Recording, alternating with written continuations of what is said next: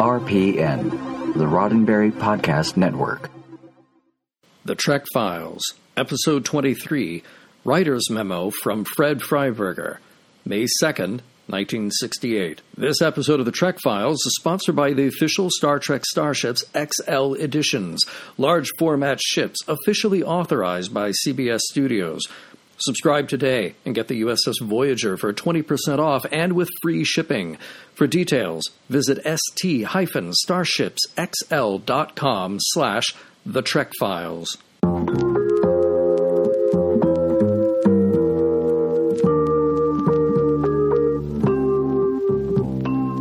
Welcome to The Trek Files, a look into the archives of Roddenberry Entertainment from the personal files of Gene Roddenberry. And now your host, Dr. Trek, Larry Nemecek.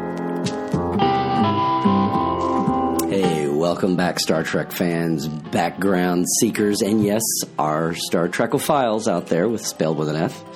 Uh, welcome back to a, another episode of the Trek Files, and today we've got a real fun one teamed up with a real fun guest returning to us. Uh, this is, uh, boy, Prime Original Series Turf at a pivotal time in the original series uh, history. We're going to look at what later became called script status reports, but it's a memo that Fred Freiberger, who very famously was filling in for Gene Roddenberry for the third season, the hotly contested and renewed and hard fought fan won renewal of Star Trek but as it turned out, without Gene Roddenberry, who was being hands off over losing a dispute about the, the airtime for the show that, that season. And so, to stand his ground and get on with other projects, he backed off uh, show running the thing, stayed as an executive producer. With Fred Freiberger hired in his place, and as a generation or two or three of fandom knows, the third season was not quite what the first two seasons had been, and whether that was all laid at Freiberger's door or treatment by the network or cutting budgets or what have you. That's all out there. And today we have apparently a very early, if not the first, memo about the early scripts for third season, written by Fred to apparently to Gene. Here's a sample. Before preparation date, I expect that we will have at least four scripts in Mimeo, with at least an additional three going in the following week. In addition to this, if network doesn't hold me up, I hope to have an additional five into first draft before we start shooting. I did not want to go ahead with more than two additional teleplays until I know exactly how many spots you want me to hold open for you. I don't feel as if I'm in any kind of a bind, so I'm not pressuring you for an answer. It's just that it would give me a nice, comfortable feeling if I had a couple of Gene Roddenberry scripts in gray covers. Regards, Fred Freiberger. Star Trek fans, you asked for bigger ships, and now you've got bigger ships. The official Star Trek Starships XL editions from Eaglemoss are twice as large as the standard models. Officially authorized by CBS Studios, each iconic ship is die cast and hand painted. And each comes with an in depth magazine featuring production artwork, highlights of the ship's history, design, and a breakdown of the technology on board, along with crew and weapons. Start your collection today with the 10 inch XL Edition USS Voyager for only $59.95 with free shipping. New models ship every other month for the same low price with free shipping, and you may cancel your subscription at any time. For details and to order, visit st-starshipsxl.com slash the Trek Files. Go big with the official Star Trek Starships XL editions at st-starshipsxl.com slash the Trek Files.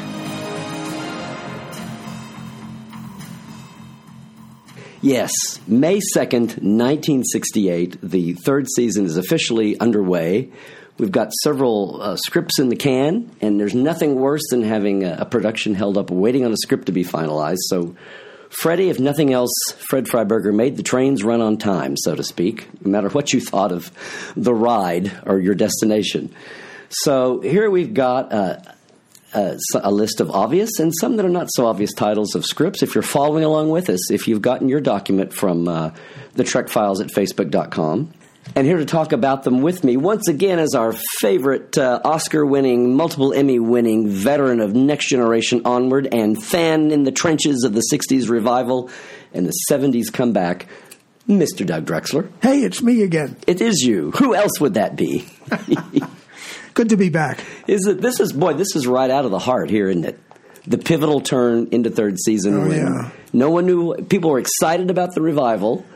Well, we felt like we almost were. We thought we weren't going to get a third season, and now we had one, and we were all thrilled, and we felt responsible for ha- for there being a third season. But it's a long way from Desi Desilu to your TV set. And in May 1968, no one could know what was eventually going to unfurl. And gee, was it worth it? Most people would say yes, it was. But Well, I mean, I, I there are third season episodes that I do like, right, but you could tell that uh, some uh, secret sauce was left off the burger. you know, I mean, and I don't know if it's because you had somebody at the tiller, even if he wasn't writing all the scripts, who was a science fiction fan. Uh, I think that does make a big difference, um, and maybe that's the reason. Uh, I don't know. It, it, it was a different, absolutely a different time because there was no internet. Now you could go and and, and, and kind of know what's going on in the background uh, on the internet. You could uh, you could almost take a show's pulse the, the way it works these days. But back then, whatever politics or whatever was going on between the point where NBC said we're going to do a third season and the point where they actually geared up for it, you don't know. We we don't Right, know what's right. happening. And you know, Paramount had just bought Desilu, or they bought halfway through the midway, two thirds of the way through the second season. So it was now Desilu was out the door. It was Paramount's studio production, NBC network. But the thing that rereading this, he talks about Arthur Singer. Even the way the shows were structured then. Today, you watch a show. There's 27 writers in the in the stated credits. You know whether they're above the line or below the line at the end.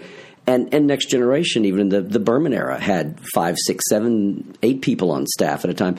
Back in the 60s, now we talk about a showrunner, but you had the executive producer. There was like the writer producer, maybe it was the creator, maybe it wasn't. And then you had the producer producer, the line producer, like Bob Justman, even though we never got proper credit for it. And, and you know, Gene, it was Gene and John D.F. Black, or Gene and Gene Coon, you know, Gene and, and uh, uh, Lucas, Meredith, John Meredith Lucas. Uh, here we've got Fred Freiberger, and he mentions Arthur Singer, who was his number. But they didn't have five, six guys. They, were leaning on freelancers so Well, much. Well, the whole production overall. I mean, when I consider what the art department looked like back in the '60s compared to the way it was when we were doing right. Deep Space Nine, and you know where we had a couple of illustrators and we had four scenic artists, and I, you know, uh, uh, back on the original series, it was like probably Matt, his brother John. You know, and maybe uh, uh, uh, someone to draw up blueprints. That was probably about it. You Yeah. know, as a matter of fact, I remember that we were uh, at the book signing for the Art of Star Trek, and Matt was there, and he was flipping through the book and came across some of the illustrations that were done for Deep Space Nine and burst into laughter because they were so carefully drawn and rendered. It- it- that the whole idea of Yeah. spending that much time on uh, on something It was absurd to Matt. He couldn't believe it Yeah. because. You know, I got not to go off the beaten it path. would have been his I'm time, so that's do. why. Yeah. But but um, when Matt was took on all the design work himself, he couldn't. It was important. You look at the sketches, some of the sketches, and some of them are pretty crude. But I do believe that there's a positive side to those crude sketches. Yes. That the really polished ones and really, you know, illustratorly that, that, that you lose, and that is a design has to really, really, really be strong to make it through drawn crudely. You can take a poor design and make it look spectacular if you have an artist who really has a lot of style and pizzazz to the way Right. that they illustrate. So I don't know whether it's actually a plus to have really highly illustrated drawings. Sometimes it, it, it works out better. I mean, look at the Enterprise, the design for the Enterprise, which is still being used as this inspiration for everything. You look at Matt's drawings; they're really, really rough, really, Yeah. really. And if you look at uh, Bill Theiss's cost, I mean, they didn't go Oh, yeah. in for big time. They didn't have time. They didn't have No. the staff, and they didn't have the have the time. So this is this is um, like I said later on. I know I know from next gen onward. These were called script status reports, and the script coordinator, would, whether it was Lolita or Eric Stillwell or Maggie Allen or, or, or Juan Fernandez across the years, would keep a compile the stat. It was to let everybody know what stat. Like we've just uh, had this pitch come in, we've turned the pitch down, we've taken so and so off this script and got so and so working on a on a script now, or we are going from a story. You know, it was wh- where things are because they're. We've talked about that ticking clock, and, and these scripts are done so close sometimes to production.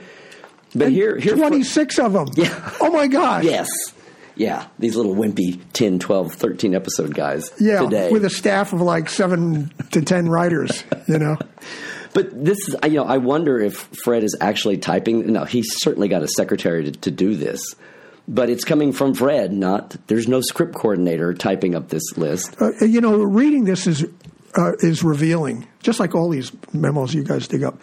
Um, as a kid, when the show was on the air, uh, whereas I, you know, Gene kind of cultivated the idea that NBC was the evil empire. I never heard anybody say anything bad about Fred Freiberger, Bob Justman, who never says anything bad about anybody anyway. He's such Yep. a gentleman.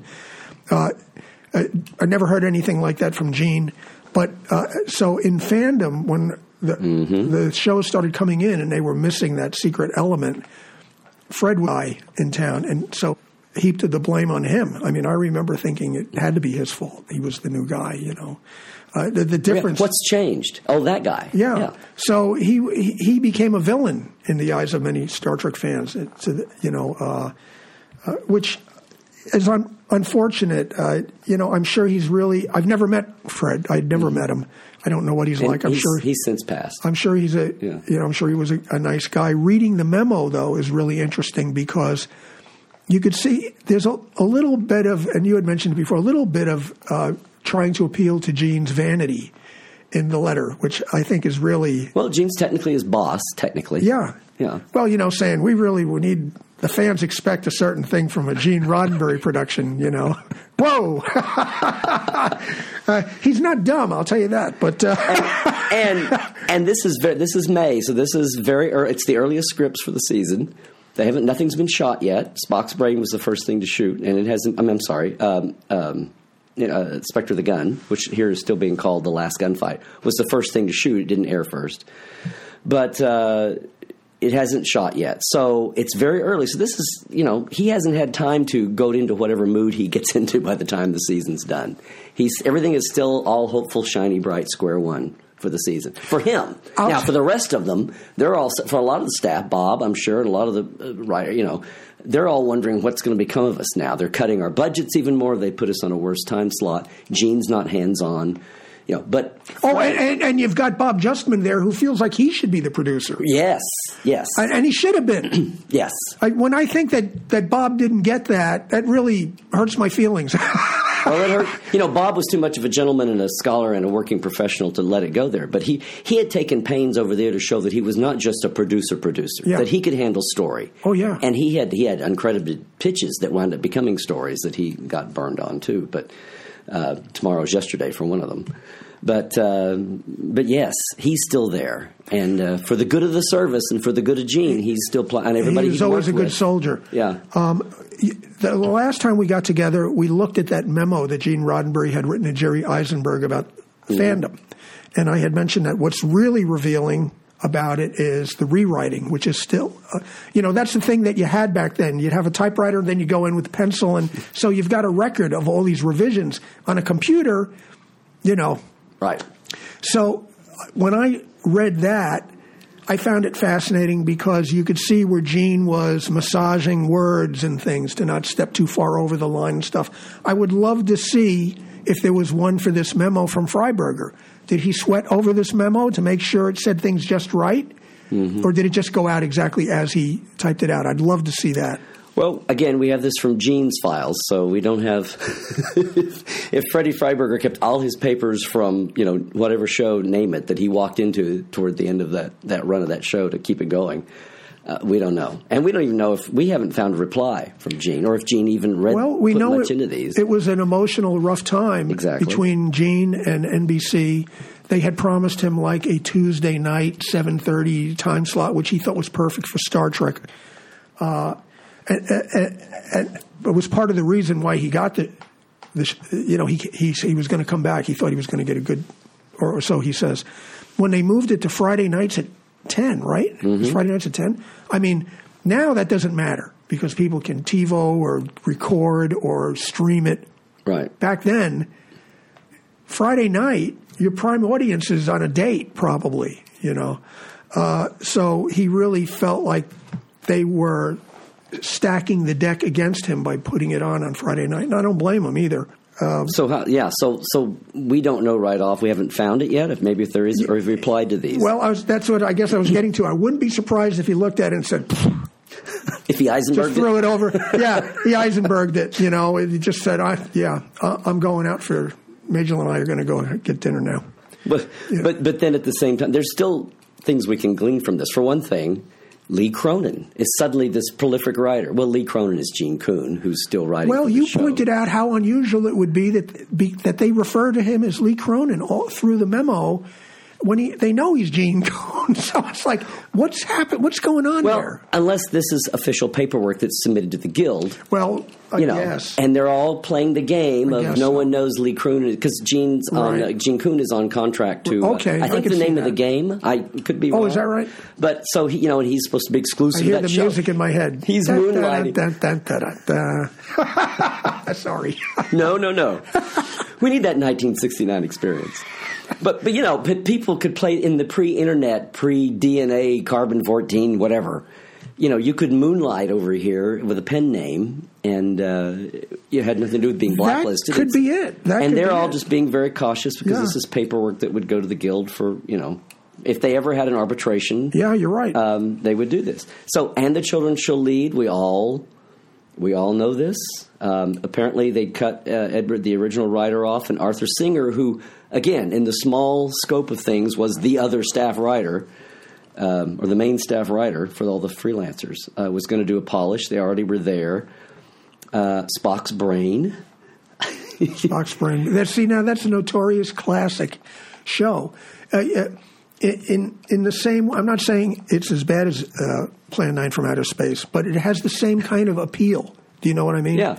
Where it's like a party thing where you watch it for laughs. Well, yeah, it's the show you love to hate. But I'll tell you, when I first watched it, and did it air second? It was the. It was the. See, it was going to It was be the another- lead-in? It was another amok time. You see that? We did so well with amok time that? and a Spock show. Let's do. a I Spock found that over the years, my brain goes directly to yesterday, uh, um, um, Enterprise incident Mm-hmm. as the first episode because Spock's brain was like a whack in the head with a two by four for me. I was like, oh no, oh my god, it, you know that term they jumped the shark, which Yes. didn't exist at the time. Yes. I- Well, they- they it was- jumped the android brain, It was yeah. terrifying for me to see that episode. Although I told you guys that years later, I took it and I put a laugh track on it, and it, it's the greatest. It's one of the greatest shows ever with a laugh track. But it has, it's still, it has that notorious appeal where people remember it because it was just so unbelievable that Star Trek would be. I, I, I'm really curious to what Gene Coon really had in mind with that and what his original vision I was because he's a wonderful writer. I'd read somewhere that he meant for that to be comedic, and Fred Freiberger decided that Star Trek didn't do comedy and had them do it straight, oh boy. uh, and totally changed the tone of it. Um, that, look here, then there's some more here on this list. I mean, Spock's brain. We know about Spock's brain. I think it's interesting though to hear that that Fred, back before anyone knows how anything will turn out and the legacy, he- he's saying uh, apparently it was his suggestion that Spock's brain be used uh, by the antagonists against the people, which he thought was a great idea. And they expected to get his revisions in, you know, Gene Coon, the writing machine, get him in, and he's going to turn around and talk about Wink of an Eye, um, getting on with those things. But here's what, in essence, nothing uh, credited here with uh, J.A. Burns wound up being Judy Burns, which wound up being the Tholian Web, which was awesome, awesome show Wow. the original title here. The Answerer wound up being um, the Empath. So we, we see some of the uh, you know, and some of them came later in the season. So you, you get the idea of some of the stories needed more work and and uh, Shore Leave Two, very bluntly says have cut off Theodore Sturgeon. I'd love to know. Huge huge sci-fi writer, but if you read the saga of Shore Leave in first season, was totally worthless as far as getting a producible TV script together. Yeah. Yeah. Big Uh, guy, big wacky sci-fi idea guy, wonderful, but then have you ever read any feedback from Ted Sturgeon about the how shore leave turned how, out? what he how he felt. Yeah. I think there's some of his replies and memos back. He wa I, you know, I think he took he liked the fact that he didn't like his the way he was treated though in the process, but I don't think he got it that they needed to to shoot a show and he was giving them great ideas, but it could not be produced. Well, I know that uh, as time went by, uh, Gene didn't really want to deal with Mm-hmm. professional science fiction writers, people who wrote novels and stories, and where he was so he- hep to do it in the first year of the original series. I think by the time he got around to Next Generation, he was like, Well, um, when he had to nursemaid so many of them through a script writing process, Yeah. and it was he or Gene or the other Gene. Or Oh, and also, if you're not, if you don't, one of the things you have to learn if you're going to work in the business is uh, you can't. You, you can't wear your heart on your sleeve, and you got to have a thick skin, and you can't be married to any of your ideas. Otherwise, that that that's the way, the road to madness. The road to hell is paved with that. You know. yeah, Uh, and um, I, th- I find usually uh, people who are used to having their own way. I mean, you write a science fiction novel, and you might have an editor at Pocket Books or something like that that has some suggestions, but mostly it's your universe and you're in charge. No one's going to tell Harlan Ellison how to write or develop a character in one of his novels. You're not going to do it. But then you come to a universe that is completely, you know, uh, cut and paste and chop their heads off and you know it's more than you want to deal with and you could be kind of a diva and be cranky so i could see where i'm glad that uh, gene was able to get some science fiction writers in there because it really did impact the show Yeah. even if those writers felt like they got shortchanged yeah, yeah. Well, anyway, this is just a, a prime, a prime example from a very pivotal time that was infamous. Actually, the the, the turn from Fred Freiberg taking over the show, and he's not. Uh, you know, my my big question coming out of this between lauding Gene and his upbeat assessment of all these scripts and getting the process going and keeping the wheels, you know, keeping the train running on time. Uh, I'd really like to see how his memos, if we could ever find one, what he was thinking, writing, and feeling by the middle of the season, Yeah. and by the end of the season. Oh, yeah. And if he was so laudable toward Gene or, or cared anymore, if it just turned into a rote, you know, here's where things are. Let's just get the damn show done. Um, well i mean there's plenty of times like i'm sure even in the third even in the first season which most people consider to be the, the show at its peak the stuff that goes on behind the scenes mm-hmm. not just between the departments you know wardrobe and the art department and you know dealing with bob justman who says that we're going over budget here you know um, the network is giving you grief too. Oh, yeah. And and Gene did a lot of rewriting in the first year. I mean, can you imagine that you're up for two days rewriting a script and they get it and you get a note back that just seems like it's a flip off the cuff saying take out something you worked hard on and considered for days. They just blithely Yeah. will, you know, tell you it's no damn good. Well, one thing I know for sure is that having you on the show, Doug, has been pretty damn good. So.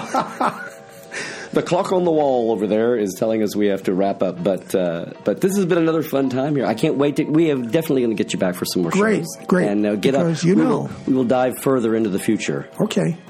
That's my favorite thing to talk about. The Trek Files is produced by Roddenberry Entertainment. Executive producer Rod Roddenberry. Additional production by Ken Ray. All documents are available at facebook.com slash the Trek Files.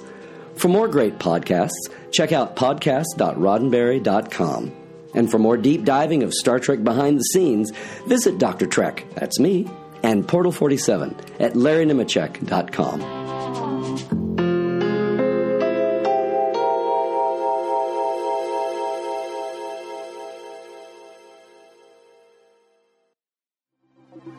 Podcast.roddenberry.com. The Roddenberry Podcast Network.